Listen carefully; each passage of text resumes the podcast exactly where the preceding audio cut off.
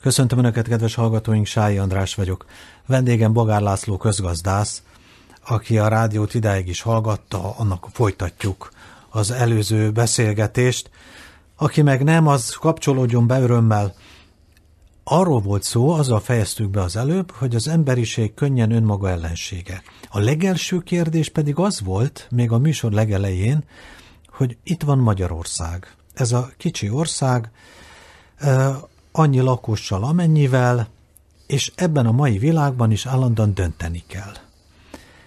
És muszáj dönteni akkor is, hogyha tudjuk, hogy, hogy nagyon nehéz döntési lehetőségeink van.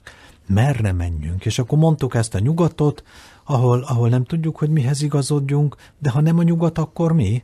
Akkor más nincs. Vagy van? Igen, az a világ, amelyben élünk, az most már mert 500 éve zajlik ez a folyamat, amit nyugatosodásnak, nyugatosításnak inkább, azt hiszem ez a pontosabb lehet nevezni, vagyis a modern nyugat elsősorban az a négy birodalom, portugálok, spanyolok, hollandok, franciák, és a brit birodalom De... nagyjából száz éven keresztül, tehát jó 400 éven keresztül uralkodta. Egymással is vetélkedtek, Portugál, de portugál, spanyol, spanyolok, hollandok, hollandok, franciák, britek. Franciák, öt. Ja, ja, bocsánat, igen. Azt igen, elnézést, öt, öt persze, jó, hát jó, igen. Ebből öt, a franciák, öt, hát persze nem hát, akartam hát, nem, mondani, igen, mert ott a franciák kilógnak? Átfedések nem. voltak valóban nem e- egészen, mondjuk a, a portugál, hogy a portugálok voltak a legelsők, ez nem vitás, mert azért az, hogy 1470 körül tehát körbehajózzák a világot, meg eljutnak ja, Indonéziáig, igen. meg Afrikában, szóval azért, és Port- nem volt mobiltelefon, meg Portugál hajósok, egyebek, és azért, szóval azért nem akármilyen teljesítmény volt, tehát az első világbirodalom az övéké, de aztán valami szerencsétlen örökösödési háborúskodás következtében a spanyoloké lesz. Azt már ismerjük, ugye, a Grand Armada és igen, egyebek. Igen, igen. A hollandokra kevésbé emlékszünk, pedig ott volt egy olyan évszázad az 1600-as években, amikor a holland hajóhad, kereskedelmi és hadiflotta több mint kétszer akkora volt, mint a franciák és az angoloké együttvéve. Tehát azért a Pöttöm Hollandia iszonyatos egy, hatalmat birtokolt. Szabad egy, egy megjegyzést ehhez? Volt a kiállítás itt a, a Szépművészeti Múzeumban németalföldi festők, vagy igen, valami hasonló, igen, 16. század, vagy nem hát tudom mi. Az aranykor, És akkor én, mint a gyanútlan látogató, néztem a, a képeket, csendélet, különböző gyümölcsök. Néztem a gyümölcsöket, hogy ez micsoda, meg az micsoda. Nem, nem ismertem.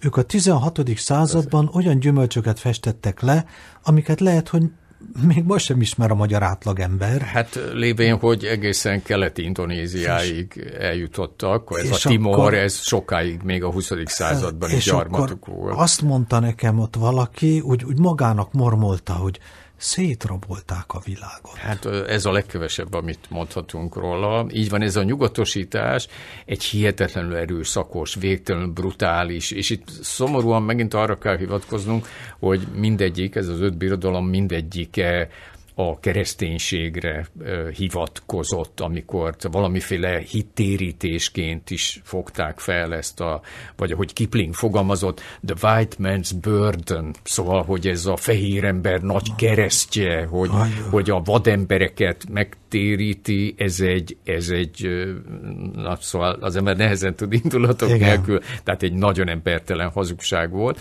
mert ez tulajdonképpen brutális kifosztását jelente, e, tehát a rendkívül erőszakos nyugatosítása ennek a parazita létmódnak, ami a kapitalizmus, ennek a világra való kényszerítése volt, és innentől létrehozták azt a valamit, ami a globális kapitalizmus rendszere, ahol a, peri, a kifosztott és megfélemlített perifériákról folyamatosan áramlanak a javak. Ha most összeadnánk azt, amit például a britek Indiából szivattyúztak ah, ki, akkor valószínű a szószoros értelme a világ minden ah. kincse sem lenne elég ahhoz, hogy, hogy kamatos kamattal mondjuk Szabad egy közbevetőleges megjegyzést? Van az a kifejezés, csúnya kifejezés, a fagyi visszanyal. Nem ezt éljük át? De ma? abszolút, most a nem nyugat lázadását éljük át, ez a BRICS, illetve hát az a több mint száz ország. Ugye, BRICS, ugye Brazília, Dél-Afrika, Kína, Oroszország, Oroszország nem tudom, ki volt ki. még. Igen, hát a, B, a Brazília, Russia, Russia Indi, India, India, India. Indiát hagytuk ki, pont igen. Indiát, igen, igen, aki most már újra 400 év után újra a világ legnépesebb Ország. országa. Tehát a nem nyugat, van egy nemrég hunyt el, nagy magyar barát volt egyébként Roger Scruton, ö, angol történész, aki The West End Rest, tehát ezt a szójátékot használta erre, ugye, hogy van a nyugat, és van ez a The Rest, a világ Resli, a világ maradéka, ahol ma a világ népességének 85%-a él, Igen. és most már gazdasági erejét tekintve is legalább egy harmada a világnak, és sokkal gyorsabban növeli a gazdasági potenciáját, mint a nyugat, tehát azért nagy átalakulások indultak el, tektonikus mélységű át a, sőt, neve is van most már, Westlessness, egy kicsit ügyetlenül kattog a modern angolban, nyugattalanítás, tehát ha az volt a nyugatosítás, akkor ez most a nyugattalanítás. Igen, de van az egésznek van egy nagyon, nagyon különös, kicsit ironikus következménye ennek a folyamatnak, vagy jellemzője ennek a folyamatnak, nevezetesen az, hogy ma a, ez a nyugat elleni, aminek a, ma már egyértelműen a legerősebb vezéralakja Kína mindenféle értelemben, ez most már alig ha vitatható. Jó, Oroszország az atomhatalom, de azért Igen, de összességében más. nyilván Kína a domináns. Igen, de Kína is egy szupernyugatosított ország. Tehát az elmúlt Na. 45 évben egy olyan szuperkapitalizmust hozott létre, hogy a nyugat sem volt képes soha olyan szuperkapitalizmusra. Ezt akartam amit... kérdezni, hogy akkor Kína azon az úton indult Igen. el, mint Amerika? Hát, hát most már ott a, a kütyük ott is vannak, meg a, meg a jólét ott is ott van sok szempontból. És, és például megjelenik a születésszám katasztrofális összeomlásában a, a Dél-Korea például, mert az még Kínát is megelőzi, ugye nálunk a... Mármint, a, hogy a katasztrofális a, a demográfia, így van, demográfiai összeomlás, így van. Tehát a, a, ugye ahhoz, hogy, hogy egy ország demográfiailag egyensúlyban legyen, ahhoz a termékenységi rátának 2,1-2,2-nek illik lenni, mert sajnos gyerekek is meghalhatnak, Igen. ezért ha azt akarjuk, hogy ne csökkenjen, akkor kettő felett kell lennie. Ez ma Kínában 0,78, Dél-Koreában pedig 0,58. Éppen most volt szerencsém beszélgetni a dél-koreai egy nagyon, nagyon nagy kedves és hihetetlenül művelt személy, a dél ja, itt van a szomszédban, ugye, vagy nem messze a dél-koreai, nagykövetség, nagykövetség. és és, és ezt mondta el, hogy egy kicsit torzítanak is a számok, mert nem 0,61, hanem 0,58. Ez azt jelenti, mintha Magyarországon körülbelül 50 ezer gyerek születne, holott már az is katasztrófa, hogy sajnos az idén megint 90 ezer alatt lesz, uh, és Dél-Koreában pedig mondjuk 50 ezer alatt van, hogyha nyilván, uh-huh. ha folyamatosan nézzük, de ugyanez Kínában is. Aminek az alapvető oka az, amit egy cinikus amerikai demográfus úgy fogalmazott meg, hogy the capitalism is the best contraceptive, tehát a kapitalizmus a legjobb fogamzás gátló, tehát enged rá tiszta erőből a szuperkapitalizmust egy hagyományos egy tradicionális berendezkedésű országra, és minden, mindent megold. Dél-Koreában 50 évvel ezelőtt 6 felett volt, 6,1 volt a termékenységi ráta, tehát egy nő átlagosan több mint 6 gyereket Szült. szül, ma alig több mint fél gyereket szül hát egy idézőjelben, nő, igen. és akkoriban 14-szer annyian voltak az aktív keresők, tehát a 15 évtől 65 évig tartó, mint a 65 év felettiek, 14-szer annyian voltak, ma egy az egybe sőt, már egy kicsit kevesebb, kicsit kevesebb az aktív keresők száma, mint a 60, aminek persze van egy örvendet, nagyon örülünk, hogy most életben vannak a nagy részük azoknak, akik 50 évvel ezelőtt 65 év felett már nem lettek volna. Tehát, igen, hogy hihetetlen igen, igen, gyorsan igen, növekszik. Az örvendetes, hogy növekszik a, a születéskor várható élettartam, de ha nem de születik a korfa az gyerek, az abból katasztrofális következmények származnak. Ha, tehát elindultunk onnan, mindig visszatérek. Igen, így van. Magyarország mi... választása, és akkor azt mondta, hogy igen, volt ez a néhány évszázad, ez az öt világhatalom. Ma meg Amerika, nyilván. Ma meg nyilván Amerika. Száz éve. És, akkor, és ha... a világ nyugatosítva van. Tehát az tehát... a nagy kérdés, hogy nem látunk, tehát amit az előbb mondtam, hogy nem sem elméleti modellje nincs annak, hogy aki belátja ezt, ma már szerintem a világ többsége belátja, hogy ez zsákutca, a sejti. Attól még igaza van, tehát konzumidiótaként viselkedik, tehát, vagy akkor még az emberek egy része. Jó, így van, igen, igen. Engedelmes munkaerő és fogyasztóerő állat, ahogy szoktam fogalmazni az emberek. Hát, hogy ányad része, ezt nehéz lenne megfog, de nem jelentéktelen, nem jelentéktelen része. Egyébként nem ő akarta, tehát a, nem, nincs, nincs mentség, de van magyarázat, hogy azért ez csinálva van a tőkének értelemszerűen persze, hogy az a jó, persze. ha engedelmes a munkaerőállat is, meg, meg a fogyasztóerőállat is. Ez... Jó, de akkor, tehát igen, hogy akkor... ha, ha, ha mi magyarok, és persze, hogy Magyarország mennyire egységes, és mennyire hát ugyanazt ez másik, akar, ez igen, egy másik kérdés, de a... mi magyarok akarunk valamit, akkor mit akarjunk? Keresztény Magyarországot akar igen. mondjuk a kormányzat, de hát azt, hogy is mondjam, szavakban viszonylag könnyű, de, de ezt létrehozni nem a biztos. Hétköznapok, a hétköznapok során is átéljük, hogy kicsit lecsendesítsem a hangomat, mert ez valóban nagyon intim. Átéljük a hétköznapok során is, hogy bármennyire is szeretne az ember keresztényi módon élni, érezni, gondolkodni és cselekedni a hétköznapok során, ennek meg annyi akadálya van. Tehát egy olyan világban, egy csapda, tehát ennek a lényege, egy olyan csapdában vagyunk benne, ahol ugyan nagyon szeretnénk a valóságban is követni mindazt, ami a lelkünkben ott van, de állandóan, hogy csak egy fájdalmas példát mondjak, minden keresztény, jóra való népnemzeti és keresztény magyar család szeretné, és teljesen természetes a gyerekét, vagy esetemben már az unokáit, már kettő egyetemista, szeretné, ha jó egyetemre járna, és utána jó állásba kerülne. Ez ideáig még Igen. teljesen rendben van, hát, csak hogy vasszizda szóval. De mit, is, hát, de mit is jelent a jó egyetem és a jó állás egy olyan világban? Tudom, hogy ez nagyon nyersen fog hangozni, de ez a leegyszerűsített modell sajnos nagyon pontosan kifejezi a lényeget, hogy ma három stratifikációs elmélet, tehát három rétege van annak a 6 milliárd felnőtt embernek, aki ma él a világon. A legfelsőbb réteg az a globális rabszolgatartók világa.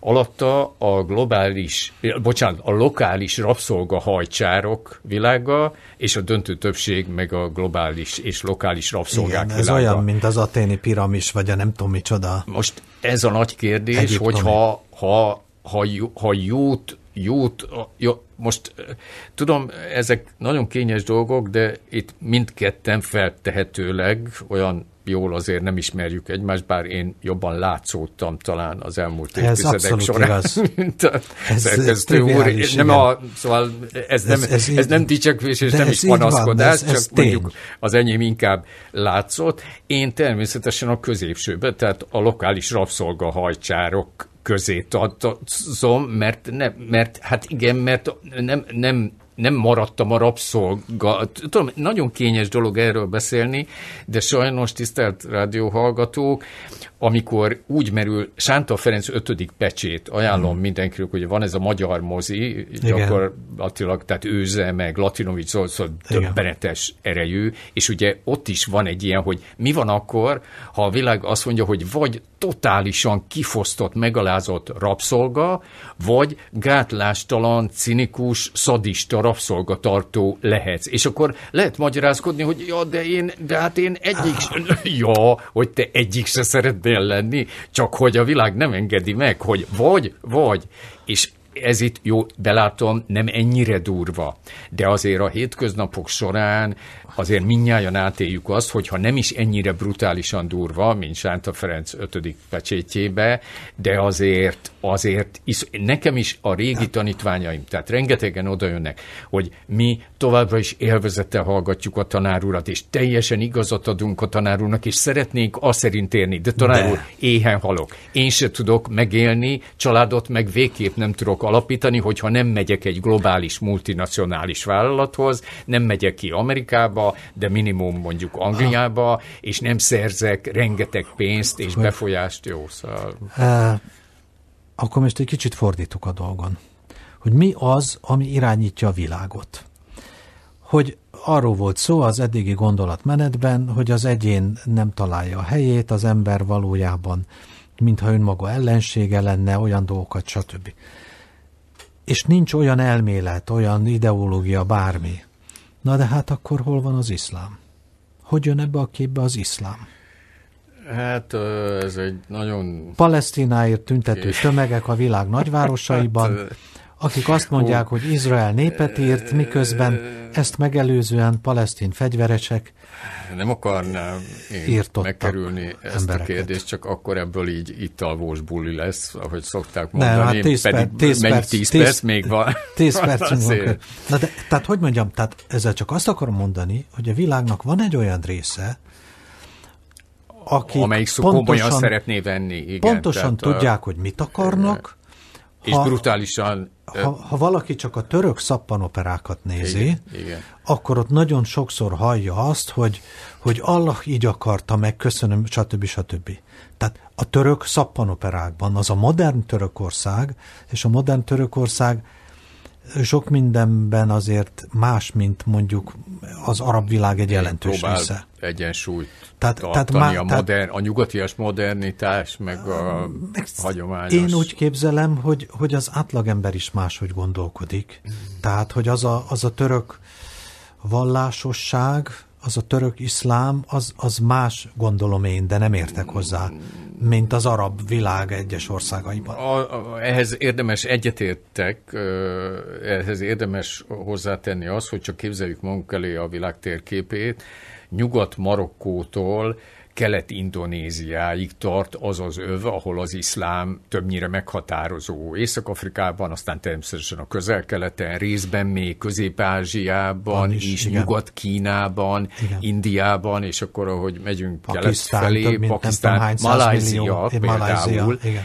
És nyilván teljesen mások a kulturális hagyományok. Tehát, tehát azért, tehát van arab iszlám, van perzsa iszlám, igen, Irán, azért igen, az, az egy 5000 éves kultúra, a per, Perzsia, tehát azért az egy másik kultúra, mint ahogy mondjuk az ujgur, tehát a Nyugat-Kína is, vagy Malajziában is értelemszerűen más az ősi, tehát a több ezer éves kulturális talapzat, a iszlám alapvetően Igen. ezek az iszlám a meghatározó ezekben Igen, az országokban, de egészen más történelmi talapzat van, és alattuk, és ezért én úgy érzem, hogy ugyanaz az iszlám, aminek persze szigorú szabályai vannak, és az iszlám hívők nagyon úgy néz ki, hogy rendkívül szigorúan be is tartják Innen ezeket. De, nézve úgy tűnik. Úgy tűnik, de hogy nem ténylegesen, igen, én Azért bort néha isznak, nem? Nem tudom. hiszem, hát igen, élnek zenész barátaim Katárban, a a katári sejk úgy döntött, hogy neki kell egy szimfonikus zenekar, és néhány magyar zenészt is talált igen, igen, oda. Igen, Eh, hát ők azért többnyire arról számolnak be, hogy eh, csalnak, lopnak, hazudnak, nem akarok be, tehát szóval hát, a világon semmit nem tartanak Mert Allah be. éppen akkor arról nem látja. Kifej, így van, tehát a, na mindegy, nem akarok csúnyát, hogy, hogy Jó, körülnéztem, okay. mindenütt péntek volt, de, vagy mindenütt szombat volt, de ahol én voltam, ott péntek igen, volt, igen, tehát igen, jó, azt hiszem értjük egymást. Tehát, tehát nem, nem látjuk pontosan, de egy valami biztos, hogy törekvéseiben, tehát politikai, hatalmi törekvéseiben az a valami, ami az iszlám, és azok a tömegek, amelyek ezzel azért érzelmileg láthatólag, hát ezt látjuk is ezekben a tüntetésekben, Igen. tehát érzelmileg és indulatilag rendkívül mélyen vannak áthatva, az bizony világhatalmi tényező.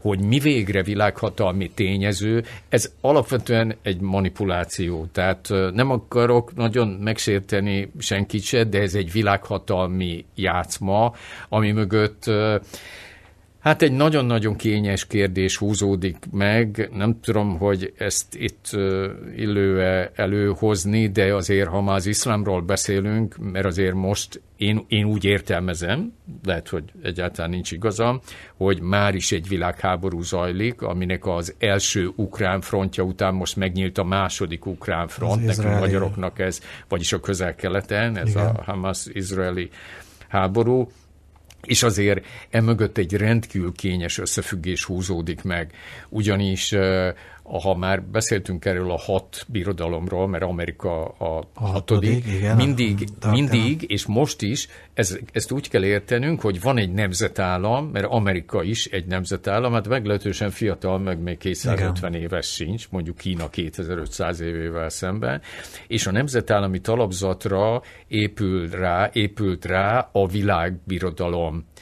És ez a, ez a világbirodalom ebben az évszázadban, tehát az amerikai világbirodalom évszázadában a zsidóság helyzete egyszerű volt, mert létezett nemzetállama is, Izrael 1948 óta, az előző 2000 évben ugyanis nem volt nemzetállama, de és ezt nehéz politikailag korrekt módon elmondani, de hát mindenki tudja, hogy világbirodalomként is létezik, mert egyébként nem lehetne megmagyarázni, hogy a nemzetállama egy jelentéktelen kisállam, területét, népességét, de még gazdaság, gazdasági erejét tekintve is egy jelentéktelen 50., 60., 70. a rangsorban, és mégis mindenki számára természetes, hogy Amerika, Kína és Oroszország mellett, nem alatt, mellett Izrael világhatalmi tényező. Tehát ez a kis ország, nemzet, a zsidóságnak nemzetállama is van, most, 1948 óta, és világbirodalma is van. Négy logikailag négy ö, ö, változat létezhet. Van, vagy van mind a kettő, 1948 óta nemzetállama is van, és világ, világbirodalmi, világbirodalmi pozíciója is van. Elvileg lehetséges volna azt is, bár én ezt teljesen lehetetlennek tartom, hogy egyik sincs neki. Tehát se nemzetállami léte, se világ, hát világbirodalmi ez a, ez státusza. A második, ez az, ami, amire e, sokan csóválják a fejüket, hogy akár én is, hogy ez tényleg így van-e, vagy nincs-e így, nem tudom. E, így van, tehát a, de a kérdés létezik, mert, mert más valamilyen módon meg kellene tudni indokolni azt, hogy miért miért szerepel a legfontosabb országok között, hát, mikor egyébként 50-60 az, mert az országok kelet, rangs. mert olyan ingatag, Jó. mert az olaj, mert a nem így tudom, van, tehát, tehát igen, sok magyarázat van. Így van, így, igen, de akkor is ebben ennek a második frontnak a megnyílása alapvetően arra vezethető vissza, hogy a zsidóság számára bizonytalanná vált az, hogyha az amerikai birodalom évszázada is véget ér, már pedig egyik birodalom se létezett száz évnél tovább. Tehát a britek se, szuperhatalom, a, mint szuperhatalom, így van, megszűnik, és helyette vagy hetedik birodalomként mondjuk Kína lesz, hogy mondjak egy hát lehetőséget, ez így van, de az is lehet, hogy az egész periodicitás megszűnik, és valami olyan új világegyesség jön létre, ami eddig egyáltalán nem is volt, amihez nincs elég képzelőerőnk, de teljesen érthető, hogy a zsidóság számára mindenféleképpen nagyon kényes kérdés, hogyha az amerikai birodalom amelynek száz éve alatt végre nemzetállamunk is van, hát nem csak világmérődő, ha és hogyha ez eltűnik, akkor mi lesz velünk? Tökéletesen, abszolút tökéletesen érthető. De hogy jön ehhez az iszlám?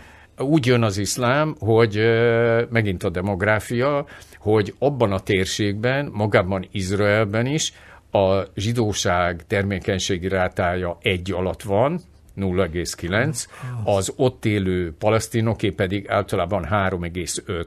Na most azért a demográfia az egy kegyetlen dolog, ha valahol három és félszer, tehát van két egymással konfliktusban lévő, és területre is igénytartó népesség, és az egyiknek három és félszer akkora a termékenységi rátája, mint a másiknak, az egy idő után komoly feszültségeket, attól még természetesen... Uh, Na de most a dolog fordított. Most Izraelt támadták meg.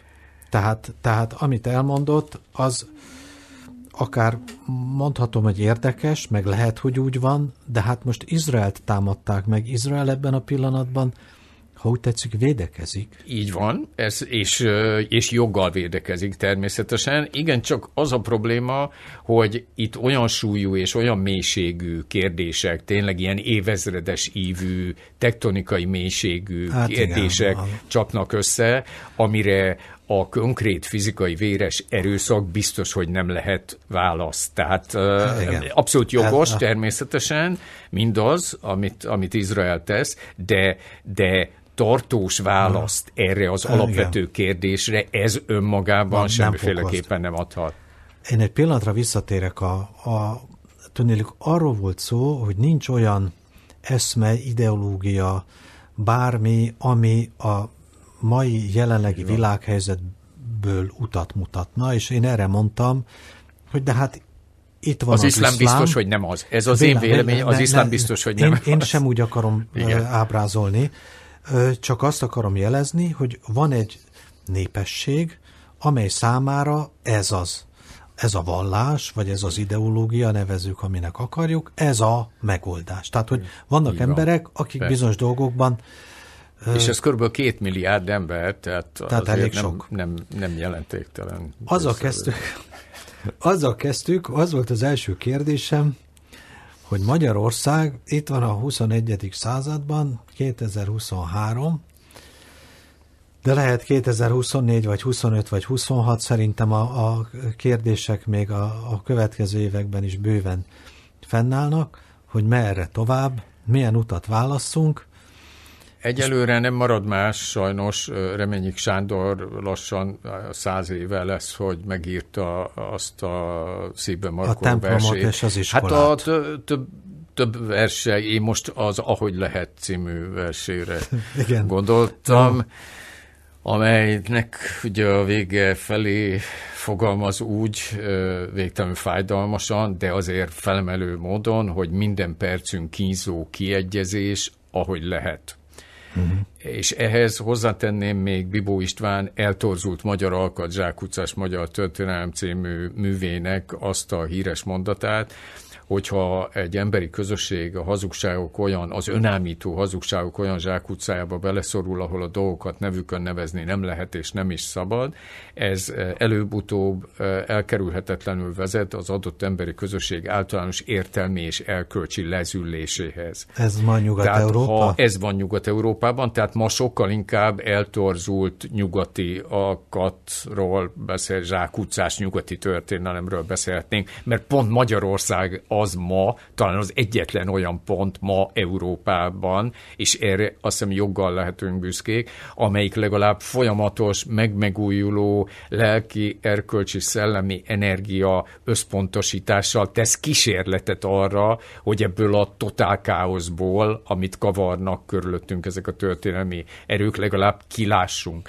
Tehát az legyen azért felemelő számunkra, és ez nem valamiféle optimista, vörös farok akar lenni ennek a meglehetősen talán nem túl derülátóra sikeredett beszélgetésbe, beszélgetésnek, hogy ma Magyarország lelki, erkölcsi, szellemi értelemben mégiscsak azon nagyon kevés pontjai közé tartozik a nyugati kultúrának, amely képes ezzel szembenézni, vagy ahogy ma divatosan fogalmazzák, van reflexív viszonya mindehez, tehát látja mindezt, látja saját magát, tehát van tudása, ez rendkívül lényeges, hogy láss, e- ne csak néz, láss ebben a világban, van bátorsága ezt kimondani, mert itt ma számos olyan dolog elhangozhat, itt sem teljesen kockázatmentes, ami Nyugat-Európa számos országában egyértelműen bűncselekménynek számítana ennek a, a közösség elleni izgatásnak, vagy valami, valami ilyesfélének, és végül én most úgy látom legalábbis, van elszántsága, van becsületes elszántsága a mai magyarságra arra vonatkozóan, hogy a tudását és a bátorságát igenis ebben a rendkívül veszélyes történelmi helyzetben meg fogja őrizni, és ez igenis adhat reményt legalább arra, legalább arra, ez is nagy dolog sajnos ebben a világban, hogy Mohács és Trianon után ne nem lesz, ne, ne legyen olyan harmadik történelmi tragédia, ami értelemszerűen abban a helyzetben, amelyben a magyarság van, már nem adna lehetőséget a túlélésre. De az, hogy ezt felismeri a magyarság, és tudással, bátorsággal, hittel, hitre épülő tudással, bátorsággal és becsülettel igyekszik mindent megtenni annak érdekében, hogy elkerülje ezt a harmadik történelmi katasztrófát, ez igazi adománya a teremtésnek, és azt hiszem, csak ezzel zárhatnánk ezt a mai beszélgetést, hogy hálát adunk a teremtőnek, hogy segít minket abban, hogy tudásunk, bátorságunk és becsületünk megmaradjon. Kedves hallgatóink, műsorunk vendége Bagár László közgazdász volt, technikus kollégám Urbán Péter, a szerkesztő Sályi András. Köszönöm figyelmüket a viszonthallásra.